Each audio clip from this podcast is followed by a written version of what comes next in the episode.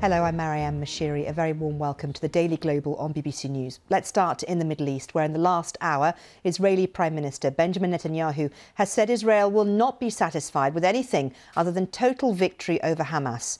He also said Israeli troops have been ordered to prepare to operate in Rafah in southern Gaza. Let's listen to some of what he had to say. Tonight, I am here to tell you one thing.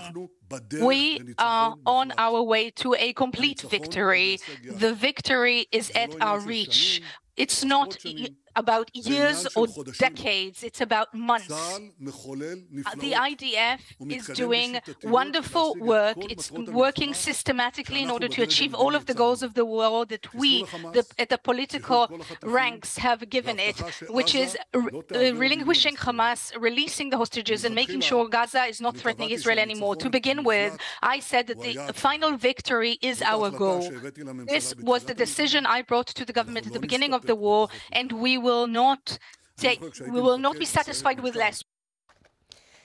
On the next half an hour, we're expecting to hear from US Secretary of State Antony Blinken following his talks with Israeli and Palestinian officials.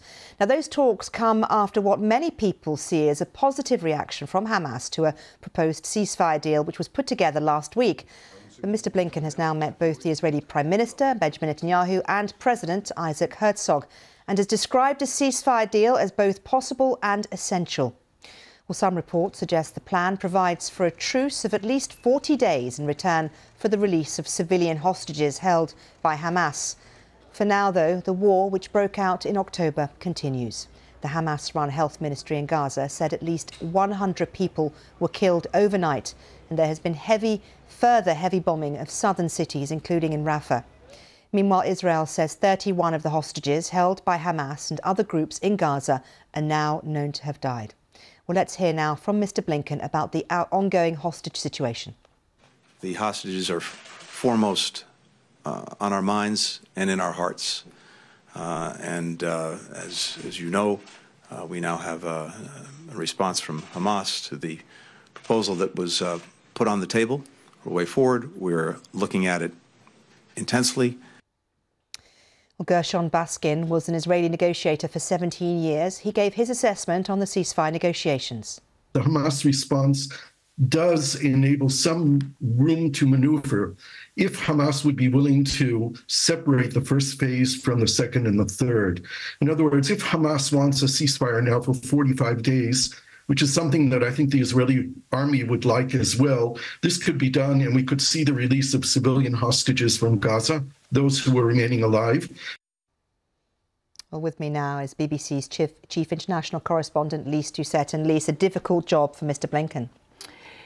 This puts him in a very, very tough position. All we've had is these very public remarks by Prime Minister Netanyahu, a ferocious rebuke to these really incessant efforts by the United States and its Arab partners to come up with a plan. And it's hard to square Prime Minister Netanyahu's description of the Hamas counteroffer as delusional with the remarks we heard yesterday from the Qatari Prime Minister, a key mediator in these talks, he described it as positive. Uh, Antony Blinken, in his first remarks, we'll wait to hear from him shortly. He had said that it was the best way forward, a lot of work still to be done, but trying to give a sense that there was still something to work for. But listening to Prime Minister Netanyahu, you had a feeling that this was dead in the water. Now, he may be saying that for public effect. It is known, you know, sources say that sometimes in private negotiations, he adopts a different tone and a greater readiness to consider proposals. But the Israelis seem to see this as an effort by Hamas to end the war on its own terms, which is utterly unacceptable. But it's interesting what Gershon Baskin said, which is which goes to the heart of the matter now. Is it possible to salvage something from this proposal? The Hamas counteroffer is a three phased one over about 135 days. And the first phase, which would include a, a temporary pause of about 45 days, would release the most uh, vulnerable of the hostages women, children, the elderly, the ones of which there is greatest concern about. Greatest, there's concern about all of them, but those first, in exchange for some prisoners and some desperately needed humanitarian aid. But we may get a, we'll see just what kind of a tone um, Antony Blinken adopts. Uh, it's it's very because this is all there is right now. Mm, and it's all about tone, isn't it, really? Because if you heard the tone of Mr. Netanyahu, you could feel there that there was no conciliatory element in his tone at all. But there never is. His mantra has not shifted an inch. Total victory, absolute victory. And tonight he said it was within touching distance. It was a matter of months. Now, as you know, and you've reported on your program, there had been assessments by his own military team that actually they weren't that close. That Hamas was actually even in the north of the Gaza Strip, which has been razed to the ground, where Israeli forces in large part moved away from to concentrate on the south, Hamas was re-establishing civilian control. Hamas is still able to fire rockets at Israel. And of course, alarm bells are ringing right up to the UN Secretary General. Antonio Guterres said, if you carry out what you say is your plan, then to go for Rafah at the southernmost corner, where half of the population has been pushed, this would be the disaster of disasters. In the meantime, people are still dying in Gaza. Uh, we saw the Hamas run health minister saying over 100 were killed uh, just in the last, I think, day or so. Over 27 thousand Palestinians, and of course there are still Israeli hostages being held there. I mean, this is the. I mean, Maryam, we just reported that hundred died. You know, before all this, if one person died, it would have been a story.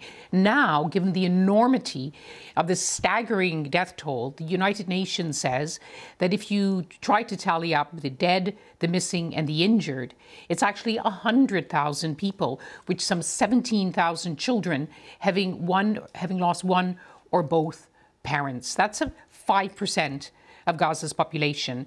And Prime Minister Netanyahu and the public opinion in, in Israel backs him. They want him to hit Hamas hard as well.